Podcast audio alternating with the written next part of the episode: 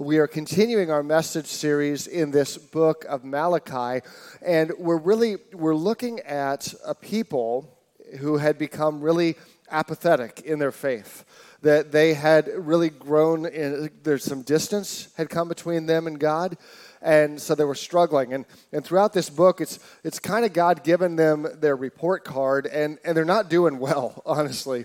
If you, and today, actually, they're doing especially bad. And if you came here today and you're like, boy, I just, I can't wait to hear a message of like, you know, from God's word about exactly how God's people do it right and set the example, and it's going to be so good and uplifting, like, well, I'm sorry you came to the wrong place. Because today, they don't get it right. And we don't always get it right, if we're honest. And I think that we can learn some things from them and from the Lord as we study His Word and as we as we uh, look at look at what the people did here today. You know, sometimes we all have some distance between us and God. Maybe you came here today and you're feeling some of that.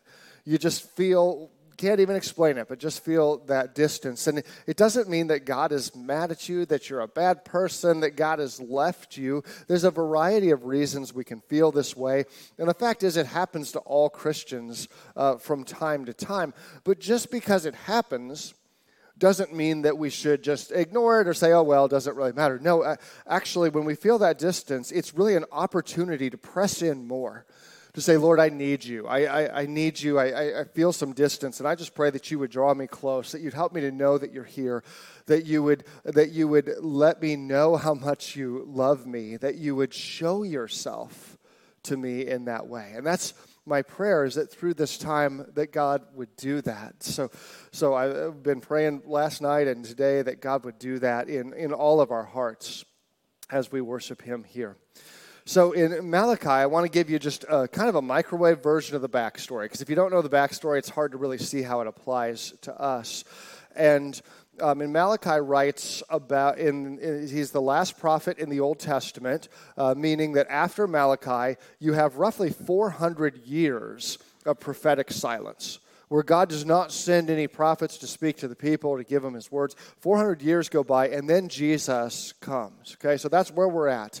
And the people, long, long before Malachi, uh, the people had been in the land of Israel. Uh, things were going well under King David, King Solomon. Uh, in time, the people would become less and less faithful and they would struggle. And sometimes they'd have a king that would lead them closer to God, and other times they wouldn't. And they kind of slowly got worse and worse until finally God allows his people to be conquered, to be hauled off into exile because they are so faithless, uh, because they are not following the Lord at all. And it's a painful time. They're hauled away to Babylon, and there they, they cry out to God and they repent. And even then, God hears them and He forgives them. And it's a reminder of the fact that you're never, no matter how far you may feel from God, you're never too far off from God to seek Him. That God, God restores His people even from that place. So he brings them back home. And this is about 100 years before Malachi's time. He brings them back home. Uh, they, they rebuild. They rebuild the temple, which was a massive project. And in fact, the temple was a very sacred space that is, um, I'm actually not quite there yet. Uh, the temple was a very sacred space. Um, see, I give them notes and then I don't follow the notes. It's really my fault, is the truth. they don't tell you that because they're nice, but it's actually my fault. So the temple is a really sacred space uh, because it's a place, it's kind of like God's branch office here on earth, right? And so this is the place where God and we're like heaven and earth meet each other, right? And like this is the place where the people would come to worship God. So they had rebuilt it and all this, and it's just such a sacred thing where they, they came to connect with the Lord. But the problem is, that they're full of apathy now and they're really struggling. So now I'll go back to the cue I gave you earlier, which is that Malachi writes about 100 years before the exile had come home. And you've got the temple rebuilt right there. Um, you've got, but things are not going well, as Ezra and Nehemiah tell us. They had returned with high hopes of freedom, of being able to worship the Lord as they were called to do. They were awaiting this promised Messiah who would come and who would save them, who would establish God's kingdom, and justice and peace would reign in Israel forever. But that's not what happened. Instead, the people fell into corruption, into injustice, into poverty. This is not how God wanted it. It wasn't God's plan. And the overall impression that you get from the book is that the exile has changed nothing. That God's people, just a hundred years in, are exactly where we were before the exile. We don't get it. We're slow. We repeat these things over and over and over. The book is designed as a series of really disputes uh, with, with each section, there's six of them, beginning with God making a claim or an accusation, and then Israel will disagree or question what God is saying, and then God responds and he offers the final word. This happens six different times. In the first three, God exposes Israel's corruption. In the second, God confronts Israel's corruption. The, and that's kind of what they're doing in the, throughout this book. Last week, we talked about the first dispute where the people have the audacity to challenge God's claim that He loves them. You can check that out online if you missed it last week. This week, we're going to talk about the second and third claims and um, these areas of corruption where God exposes. The second dispute, it exposes a problem with Israel's temple. God accuses the people of despising and defiling the temple. The people fire back, How have we despised you? And God points out ways uh, that they have done this. They have brought offerings that are sick and they're, they're lame. They're kind of pathetic. And they're, uh, these animals are blemished, uh, and it shows that they do not value or honor God.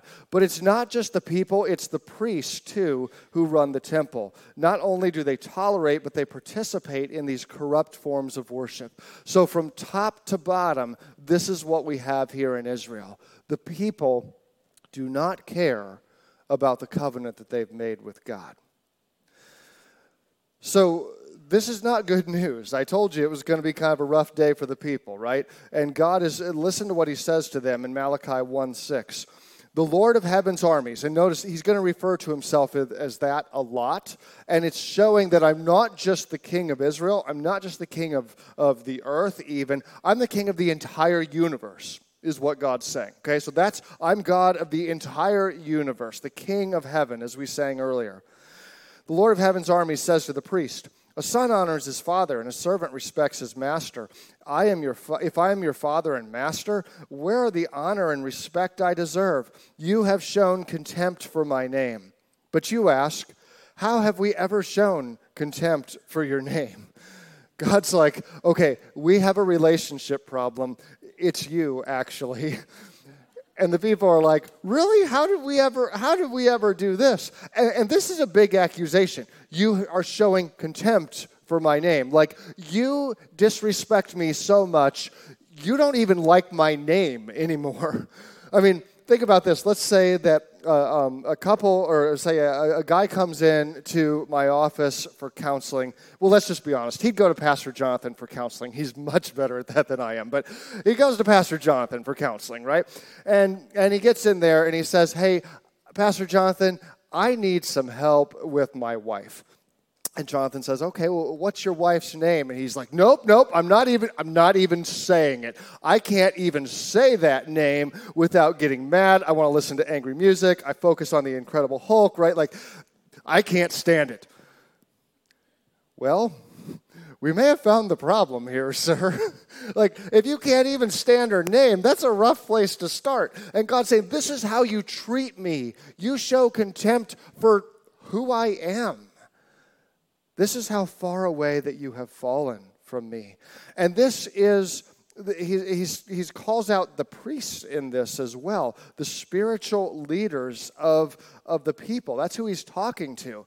It's like he's saying, Well, here, church, your first problem is your pastor doesn't even love Jesus. Oh boy, that's time to find a new church, right? That's, that's not good, okay? This is how far off they are. And, and leaders are held to a higher standard. If, and, and if your leaders aren't even getting it right, you're in serious trouble here. And, and, and just like the first time, the people respond like, well, how do we do that? Verse 7 You've shown contempt by offering defiled sacrifices on my altar. Then you ask, how have we defiled the sacrifices? You defile them by saying that the altar of the Lord deserves no respect. When you give blind animals as sacrifices, isn't that wrong? Isn't it wrong to offer animals that are crippled and diseased? Try giving gifts like that to your governor and see how pleased he is, says the Lord of heaven's armies. Go ahead, beg God to be merciful to you. But when you bring that kind of offering, why should he show you any favor at all? asked the Lord of heaven's armies. Cursed is the cheat who promises to bring a fine ram from his flock, but then sacrifices a defective one to the Lord. For I am a great king, says the Lord of heaven's armies, and my name is feared among the nations. Huh. Everybody else, I'm the king of the universe. Everybody else seems to respect me, but not my own people. Because, and to back it up a little bit, the people had, I told you, the temple. This is like God's branch office. Why? Because this is the place, the one place on earth where they go to offer sacrifices. It's not like today where we have a church here, a church there, a church there. No, this is the place you worship God. In fact, when the people were in exile, this was one of the things that hurt their hearts the most. They couldn't be there in the temple, they couldn't be at this place that God had for them. So their temple had been destroyed, they were sent far away from it. So when the people are brought back, they rebuild the temple, and everybody's excited. Like, finally, we can worship the Lord in the temple again. We can offer sacrifices as He called us to do. Now, why sacrifices? Well, this was a command that God had given them because uh, their sins needed to be paid for, and the sacrifice system was the way that they did that. And they're like, wait, time out. How does sacrificing a sheep pay for anybody's sin, right? That does not even make sense, especially to the sheep, right? It just doesn't seem fair well, all these sacrifices were not the end game, they're all pointing to Jesus Christ. He's going to be the ultimate sacrifice. He's going to be the perfect sacrifice. He's going to be the perfect high priest. He's going to be all these things. He's going to fulfill every single thing we see in this temple system. That's why we don't do this anymore today, because Jesus comes and he replaces all that. He fulfills all of that, right? So, so the sacrifices at the time, this is their way, their way of honoring the Lord, of repenting for their sins, of making the relationship right. And God gave lots of instructions about it. So it gives it all. You, you read the early books of the Old Testament, you see very detailed uh, descriptions of what, when you sacrifice, how you sacrifice, why you sacrifice, all this kind of stuff. And, and the key thing was that when you bring a sacrifice, it's got to be the best. You bring your firstborn lamb. You bring your healthy one, right? You don't look through your flock and say, which is the one that's probably going to die tomorrow? Oh, let's get that one and bring that to God. Uh uh-uh. uh You bring the best, the top one, because you bring your best to the Lord. But this is not what the people are doing. They're bring, bringing these sick animals in, showing how little. Fine, if I got to bring a sacrifice, uh, I'll bring in this pathetic old sheep here, right? And God's like, You wouldn't do that to the government, would you? I, I mean, when it comes time to pay your taxes every year, do you send them Burger King coupons? No, I don't recommend it, by the way. This is not legal advice. Don't do that. They won't accept it. They want your money, right? It's how it works. And the Bible's saying, This is what you're doing to me, though. Like, it's kind of like if your kid asks for a puppy, right? And you go and, and you get go to the pet store and, and you get them a puppy, right?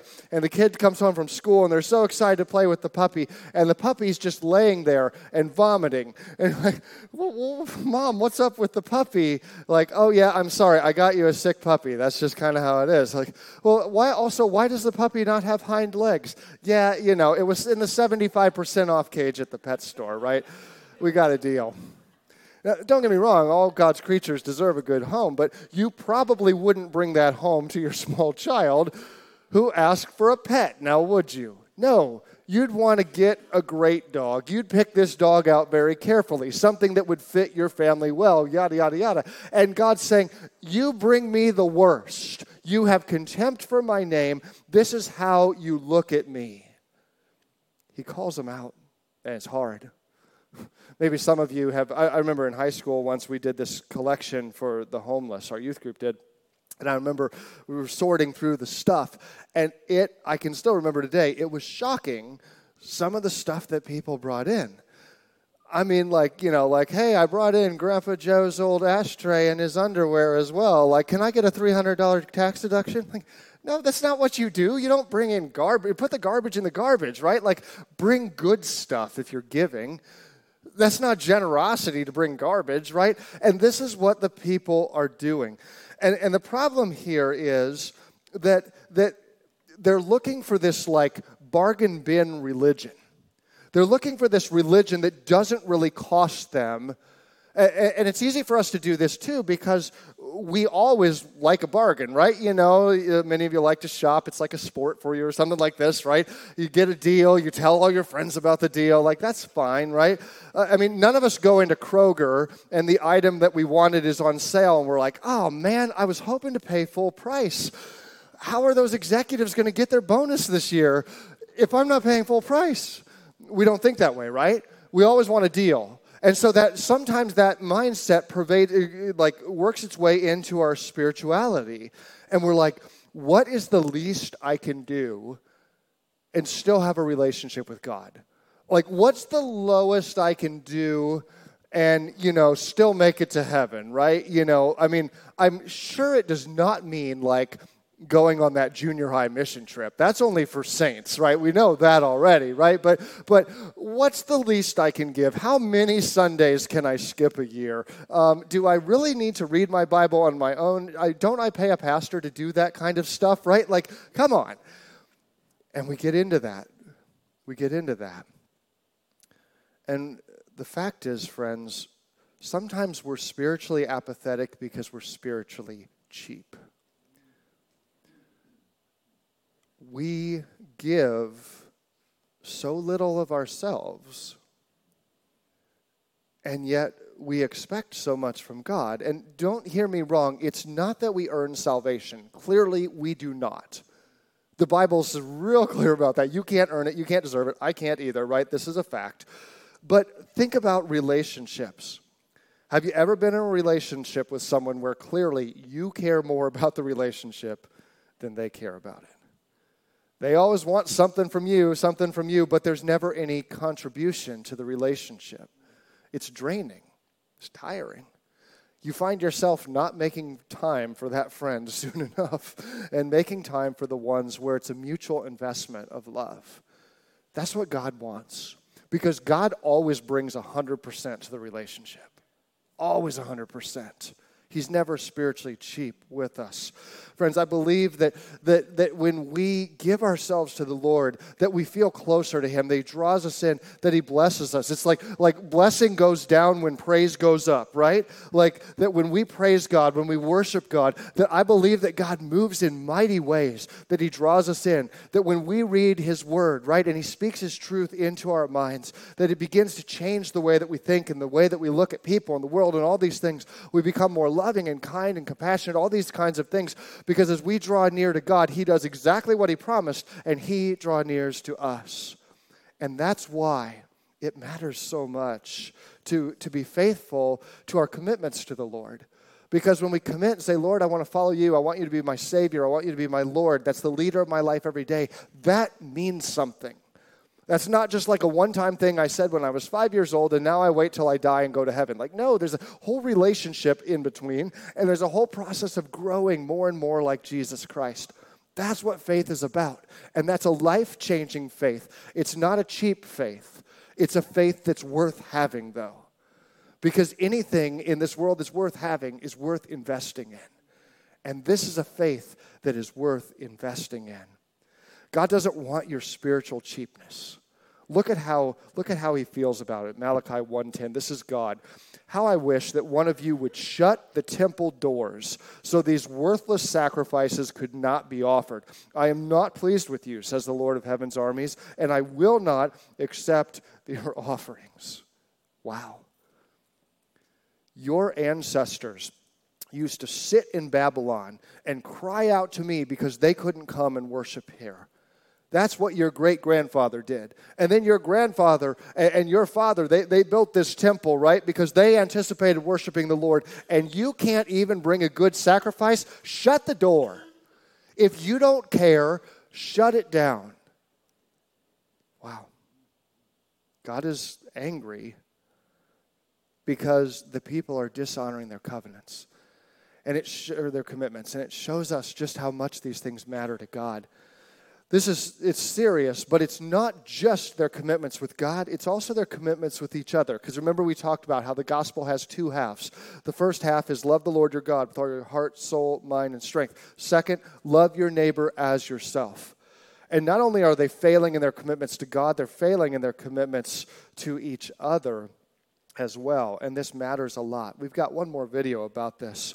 It talks about this third dispute. And in this third dispute, God accuses the Israelite men of breaking their commitments to Him and to their wives, which of course they deny. God exposes this toxic combination of idolatry and divorce that is taking place. Israelite men were leaving their non Israelite women and then, or wives, and adopting uh, the worship of new wives, new foreign wives. They're adopting their false gods. The people are all fine with this, but Malachi is not. He says, No, this is a violation of your covenant with God and with your wife as well. Now, we've, we've got to, again, you've got to pause to understand what's happening here. God had commanded the Israelites that they're only to marry Israelites. And, and before we get messed up about this, this is not a condemnation of marrying people who are from a different ethnicity as you. It's not what it's about. God gave them this command because He didn't want them marrying people who didn't share their same faith. Because what happened, in fact, Paul repeats this in the New Testament when he says, Don't be unequally yoked with an unbeliever and and he wants them to be unified with their spouse in their faith right? So that's why god calls them to this. Well the israelite men had been doing that you know when they first got back but they but what happened then is for some reason and it doesn't say why, but for some reason, the guys decided that they wanted to marry these girls who from foreign countries, like countries nearby them. And so they divorced, they were divorcing their Israelite wives and taking these new wives. After the 830 service, somebody's like, well, why did they do that? I don't know. I wish I knew. I, it doesn't say, because really it doesn't matter. The fact is, they made a covenant and they're breaking the covenant. There's no excuse. They're, they're, they're doing it. And God is, is not happy about this at all. He goes on for quite a few verses. I'm just going to summarize for time today.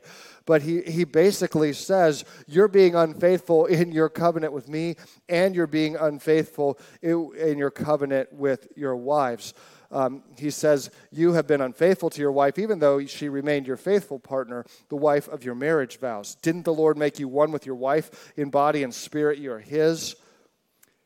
And they don't care. They don't care. Now, hear me real clearly. I know that for many of us, um, we've experienced divorce in our life in one way or another, whether it was our parents or whether it was us uh, or whatnot. And, and I know that's an incredibly painful thing. And if you've been through that, I, I'm so sorry. I know that it's complicated and, and very painful. And please don't hear God's word here as a condemnation of you. No, God is a God of grace and forgiveness. And for those that whether divorced, or if you're married, whether you've been divorced before or, or not, I'm sure there all of us would say there are times that we haven't lived out these vows to their fullest extent. And God is saying, I care about that stuff. I care about the covenants you make with me. I care about the covenants that you make with each other. Be faithful. If I'm the Lord of your life, then your covenant with your wife or husband matters. Because you didn't just make that on your own, you made that before me. Marriage, God says, was my idea. Remember? In fact, He uses marriage throughout the Bible as this amazing example of God's love for us. Many times it says this. Ephesians 5 is one of them. It's talking about how we should submit to one another in love in our relationship, in our marriage. It says, For husbands, this means to love your wives just as Christ loved the church. He gave His life up for her to make her holy and clean, washed by the cleansing of God's word. God is saying to the people, it matters. It matters when you break your covenants with each other. It matters the way that you treat your spouse. It matters the way that you treat your kids. It matters the way that you approach your job. All these things matter because if you're a follower of Jesus, your word matters. Jesus will say, Let your yes be yes and your no be no. Be a person of integrity in your commitment to God and your commitment to others. Malachi, he gives us this word today. And I told you in the beginning, it's a hard word because the people were way far off. Thank God we're not all in that same space today. I mean, the fact that you're here is a great indication, or that you're watching online is a great indication that, that you've got a lot more concern about your faith than what the people had. But if you look at your life today, you might notice a couple things. First, first, passages like these remind me of how much we need Jesus. Because when you read these Old Testament prophets, you see how the people, time and time again, mess this up so badly. And it's easy for me to kind of mock them and be judgy about them, but the fact is, I mess stuff up too. We all do. Are any of us perfectly faithful to God's word? Not likely. And so we need grace, we need forgiveness. And, and what these the Old Testament shows us is how much we need Jesus. Because see, Jesus came, he talked about how bad these priests were. Jesus came and he was the ultimate high priest. He's the one who gave his life as a sacrifice for their sins. And Jesus came and he was replaced the temple too, right? Because he went to the cross, he gave himself. He was the perfect, spotless Lamb of God. And Jesus replaces this whole system because he knows that we need a Savior, that we need a sacrifice for our sins. And so, as an act of love, God did that for you. And maybe for you today, the first step is saying yes to Jesus. Maybe you've not done that yet. Well, please let today be the day. For He's here, He loves you, He cares more about the, you than you could ever imagine. And His grace is so much greater than, than your sins and my sins and everybody else's sins. He's paid the price so that you don't have to. And so, what we do is we say, Jesus, yes, I trust you to be my Savior, the one who paid the price for my sins, and to be the Lord, the leader of my life. And I want to ask you to, be, to, to come into my heart and to be my leader maybe for you, you've, you've done that, but you realize there's some places where your faithfulness to those covenants, to God or others, just aren't where they need to be. Friends, God is a God of grace and forgiveness, and He hears us when we pray. And so I'm going to pray in a moment, and you can pray right along with me where you're at. You can come pray here at the altar with me at that time or during the last song whatever it is that's going on in your life, or maybe in the life of somebody else you just want to pray for, I invite you to, to come and pray because God moves in powerful ways when we seek Him. His blessings come down when our praises go up. So, God, we are here. We're here for you. We're seeking you, Lord, because you are so good. Thank you, Jesus, that you came and that you are the perfect sacrifice, the Lamb of God that has taken my sin, the sins of the world. I trust, Jesus, in you. I trust that while I couldn't pay the price, you did. And I just say thank you. Thank you for that incredible free gift. Lord, I pray that you come into my heart, that you change me, God, from the inside out, that you would be the Lord, the leader of my life. And God, I pray that you would help us. Help us to follow, to be faithful to the, the covenants that we make with others. Lord, I pray for every marriage here today who's struggling, God. Lord, I pray that you would just be the Lord. For couples right now to join hands and to know, God, that you called them to this, that you've got them. It wasn't a mistake. And it's your power that's going to get them through. For parents and children that are distant, God, I just pray for unity, for healing, for forgiveness, for hope. For friendships that are broken, give us the courage, God, if we need to take the first step. Help us to be faithful to those covenants. For whatever it is, God, we just give ourselves to you, Lord. We need you. We love you. And we pray this all in Jesus' holy name. Amen. Won't you stand?